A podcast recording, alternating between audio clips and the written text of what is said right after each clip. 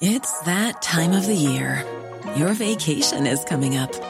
You can already hear the beach waves, feel the warm breeze, relax, and think about work.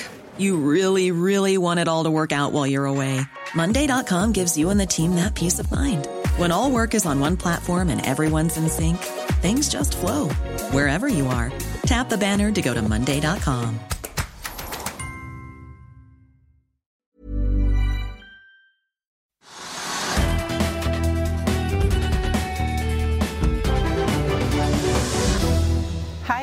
velkommen til Økonominyhetene.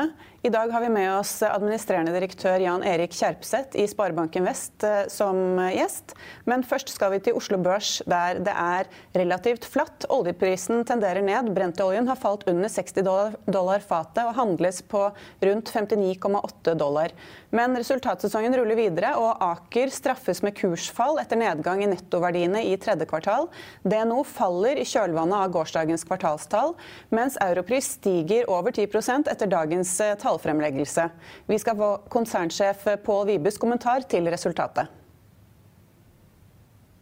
Nå står jeg sammen med Europris-sjef eh, Pål Vibe. Dere har nettopp lagt frem kvartalstall, og aksjen er opp 9 eh, Hvordan vil du oppsummere tredje kvartal?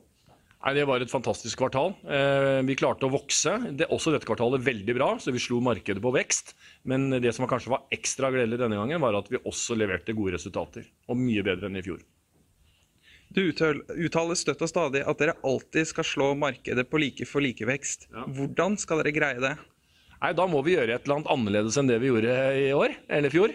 Eh, så Det er jo det å ha en rekke med initiativ vi skal gjøre. Enten det er konseptutvikling, kategoriutvikling, sesongutvikling, egne merkevarer, markedsføring osv. Så, videre. så vi må hele tiden ha en masse ideer som vi prøver ut for å skape den veksten. For den kommer ikke av seg sjøl.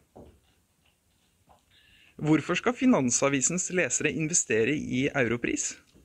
Nei, hvis du vil ha en uh, aksje som, uh, eller en, et, selskap da, som er i en sektor som er veldig attraktiv, i et marked, altså norske retail-markedet er jo fortsatt attraktivt. Vi er en sektor som er attraktiv, og et selskap som, som vokser mer enn sektoren også.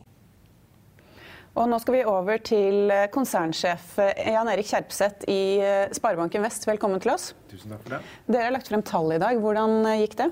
Nei, Vi har lagt bak oss et veldig godt kvartal. Vi eh, leverer en egenkapitalavkastning uten engangseffekter på 12,7% og Det ser ut som er veldig godt mottatt i dag, så vi er godt fornøyd med det overordna perspektivet på resultatet vårt for tredje kvartal. Men hvorfor leverer dere så gode tall? Vi har hatt en veldig god kostnadsutvikling over tid. Vi har faktisk lavere kostnader i 18 enn vi hadde i 2012. Vi har også flat kostnadsutvikling for inneværende år. Vi har en bra marginutvikling, og så har vi klart å holde veldig lave tap eh, nå i en tre og et halvt år som gjør at vi leverer en veldig god egenkapitalavkastning for tiden. Men Hvordan er boliglånsporteføljen deres? Vi har en veldig konservativ boliglånsportefølje. Vi har, eh, av utlånene våre til personmarkedet så er 96 eh, innenfor boliglån.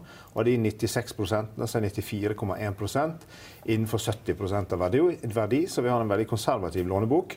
Og en litt større andel personmarked enn bedriftsmarked hvis du sammenligner med en del andre banker. Men eh, du sier at eh, det er lavere kostnader. Hva har dere gjort?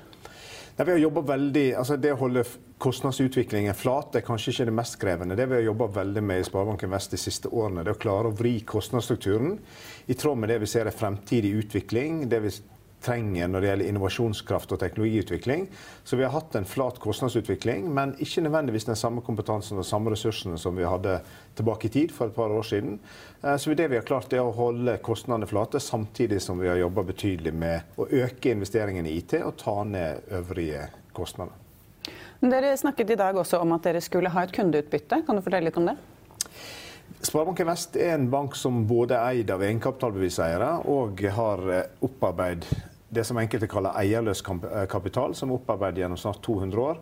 Siden vi har en ganske stor andel med samfunnskapital, da, eller eierløs kapital, så er vi i posisjon til å kunne bruke den andelen av den kapitalandelen av overskuddet til kundeutbytte. Vi er kanskje den, Norge, den, største banken i Norge som er i posisjon til å kunne dele ut kundeutbytte, sånn som Gjensidige har gjort veldig lenge. Eh, så Midt i august så besluttet generalforsamlingen i Sparebanken Vest at vi skal benytte oss av den muligheten. og Det har vært veldig godt mottatt i markedet. Så alle kunder i Sparebanken Vest vil få kundeutbytte for 2019 i 2020. gitt at bankens resultat er gode, og det ser jo veldig lovende ut. Men Gjelder det da uansett hva slags kunde du er? Ja, det gjør det. Men du, blir, du får tjent opp kundeutbytte etter hvor mye innskudd og utlån du hadde i 2019. så en vanlig familie kan tjene opp eh, eh, kundeutbytte inntil 4 millioner utlån og inntil 4 millioner innskudd. Og et maksimalt kundeutbytte De færreste har jo maks både på innskudd og utlån, men et maksimalt kundeutbytte vil være 16 000. Men hvis du har f.eks. en familie som har 4 millioner i lån og ingen innskudd da, for eksempel, så vil du få 8000 kroner i kundeutbytte for 2019 utbetalt i 2020. Ok, ja. Og det kom dere med i dag? Ja, vi har eh, snakket om det en stund. Vi besluttet for litt, eh, det for, litt, for en liten stund siden, men eh, har kommunisert mye rundt dette i det siste. Og veldig godt mottatt hos markedet, hos kundene og også i investorperspektivet. Og Noe dere også har snakket en del om i dag, men som du da lanserte forrige gang du var her, i 2018, det er mobilbanksatsingen Bulder Bank. Hva, når kommer den? Vi eh, sa for et år siden vi har, vi har hatt eh, Norges beste rating på Google Play og AppStore på mobilbanken vår eh, over tid. Diskutert med styret hva gjør vi da. For ett år siden bestemte styret vårt at vi skulle lansere første mobile only banktilbud i Norge. Det var et ganske friskt mål når, vi, når jeg snakket om det da jeg var sist. Og på onsdag i denne uken her så lanserte åpnet Bulder Bank, som banken heter. Eh, dørene. Og eh, det er Norges første mobilbank, det er rene mobilbank der du også kan få boliglån og eh, kort og, og, veldig mange av banktjenestene. Og Tanken er at dette skal være et alternativ som de som bare ønsker å bruke mobil, kan bruke.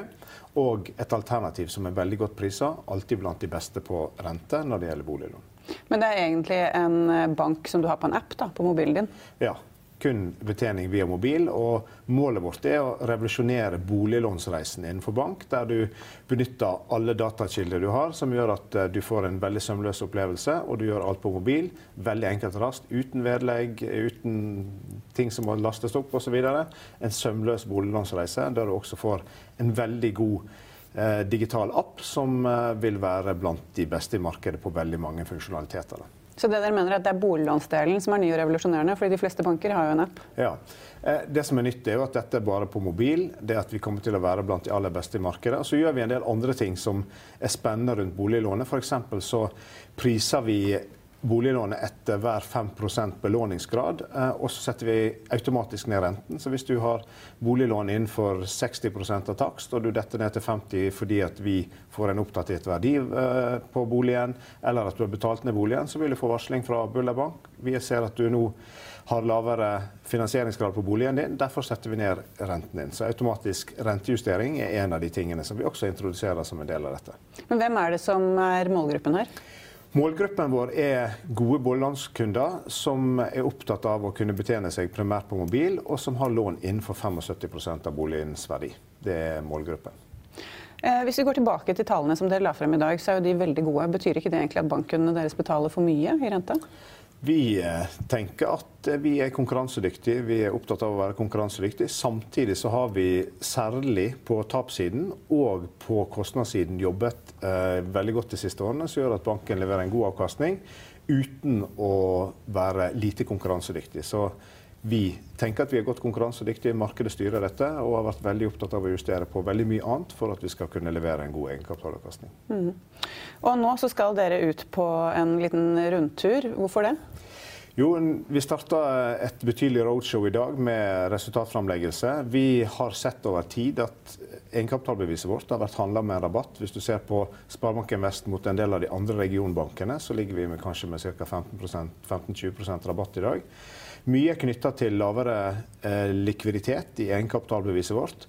Eh, det skyldes at Sparebanken Vest klarte seg uten hjelp på midten av 90-tallet, i bankkrisen da. Eh, og det gjør at banken har et mindre kapitalmarkedseierskap og et litt større samfunnseierskap enn mange sammenlignbare banker.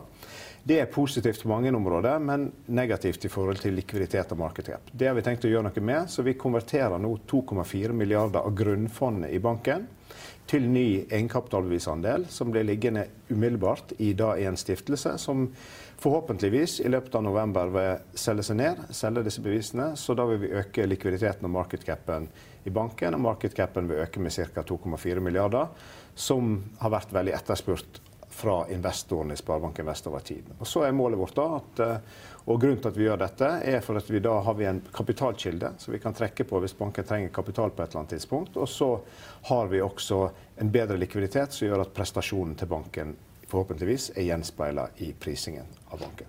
Men Dere skal ut og reise til type New York og London og sånne ting. Hvordan skal dere lokke utenlandske investorer til en liten bergensbasert norsk bank? Vi har, eh, Som en del av denne transaksjonen så var vi på et roadshow for ca. en måned siden. Så har analytikerne i syndikatet vært på et roadshow nå, og så skal vi ut igjen på et roadshow. Det vi opplevde på den første runden eh, når vi var ute og snakket om banken, var at eh, en bank med en konservativ lånebok, lav kompleksitet, som leverer over 12% egenkapitalavkastning, var veldig attraktivt ute. Veldig mange kjenner veldig godt til egenkapitalbevisene de vi møtte, gjennom bl.a. den jobben som Sparebanken Nord-Norge og Midt-Norge har gjort, som i dag har 30% av investorene sine som utenlandske investorer. Så eh, jeg opplever at Norge som land er attraktivt, og jeg opplever at norsk bank er, står ut i et europeisk perspektiv knytta til god avkastning med veldig moderat risiko. Så eh, veldig god feedback på den første runden, og det håper vi også at vi skal få etter de tallene vi har lagt fram i dag. Men det er jo litt uroligheter uh, ute. Um, hva har det å si for dere som investeringsobjekt? Vi eh, ser at det påvirker selvfølgelig egenkapitalbevisene, det påvirker Sparebanken Vest, men akkurat nå så opplever vi kanskje, i hvert fall hvis de ser de siste ukene, så har markedssentimentet på egenkapitalbevis vært godt, og vi tror at dette er en god timing. Dette gjør vi hvis markedsforholdene tilsier det, men målet er at vi skal være ferdig med den transaksjonen i løpet av november. og Sånn som utsiktene ser ut akkurat nå, i hvert fall, så er det gode utsikter til at vi skal få til dette. Ok, ja. God tur. Takk for det. Og takk for at du hadde anledning til å komme. Og det var det vi hadde i dag. Vi er tilbake mandag klokken halv fire. God helg.